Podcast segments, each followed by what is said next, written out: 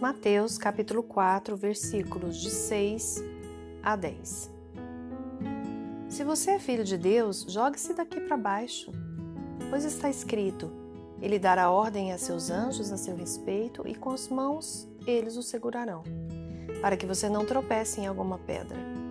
Jesus lhe respondeu: Também está escrito: Não ponha à prova o Senhor seu Deus.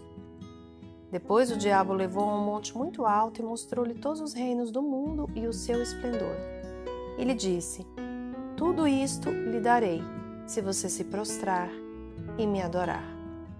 Jesus lhe disse: Retire-se, Satanás, pois está escrito: Adore o Senhor, o seu Deus, e só a ele preste culto. Então o diabo o deixou, e anjos vieram e o serviram.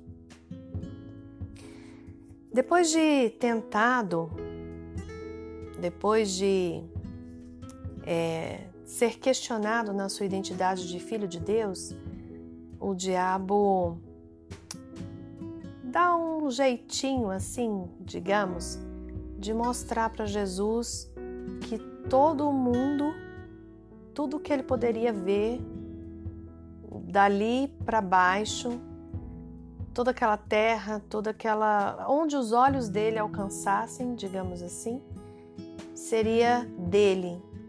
Seria entregue a Jesus se Jesus adorasse o diabo. Essa é a segunda parte da estratégia do, do diabo. Essa é a segunda parte da estratégia de quem quer, digamos, questionar a sua identidade a sua identidade verdadeira. Não essa que a mídia impõe pra gente de, de uma identidade da moda ou até de gênero. Estou falando de uma identidade verdadeira, uma identidade que corresponde àquilo que você foi criada, que é espelho de um Deus que tem atributos maravilhosos, que Ele mesmo te formou com as mãos dele e te conhece desde o ventre da sua mãe. A segunda parte da estratégia para te derrubar em relação à sua identidade é algo do tipo: olha, eu acho que não, você não é tanto assim. Você não é tão filha assim de Deus. E eu sei de todas as coisas e pesares que você tem passado, as dificuldades.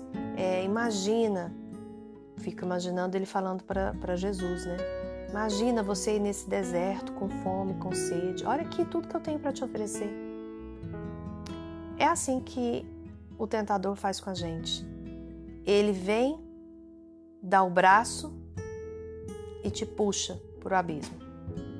Ele vem, fala: Olha, eu sei como você está se sentindo, mas olha aqui, eu tenho tanta coisa melhor eu tenho prosperidade, eu tenho dinheiro, eu tenho riqueza, porque você consegue com seu próprio braço. Se você falar que pedra vai virar pão, pedra vai virar pão e você vai ser sustentado. Se você falar que você consegue, você pode, você é, tem o direito de ser empoderada, digamos assim, vem, eu te dou todo mundo o mundo vai estar aos teus pés, se você me adorar.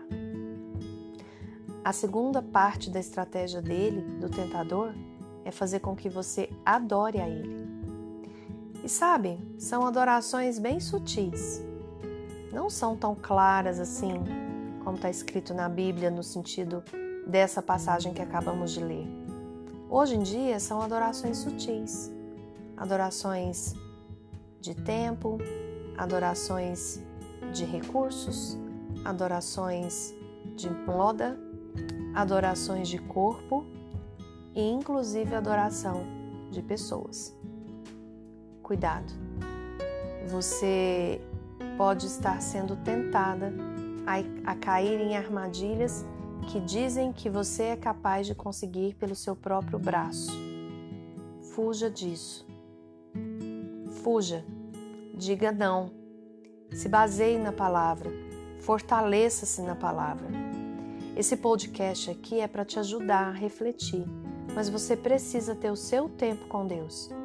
Não precisa ser 10 capítulos num dia. Talvez você consiga ler três versículos, mas fortaleça a sua identidade na palavra que te sustenta. Observe que Jesus fez a mesma coisa. Ele fortaleceu o discurso dele na palavra do Pai, e no Pai ele estava ligado.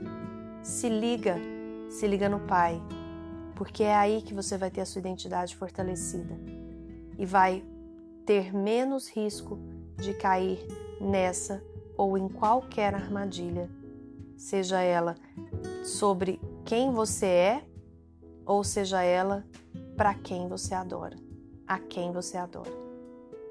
Pense sobre isso. Será que você não está começando a adorar algumas coisas ou pessoas ou até, enfim, sei lá o que, de maneira muito sutil?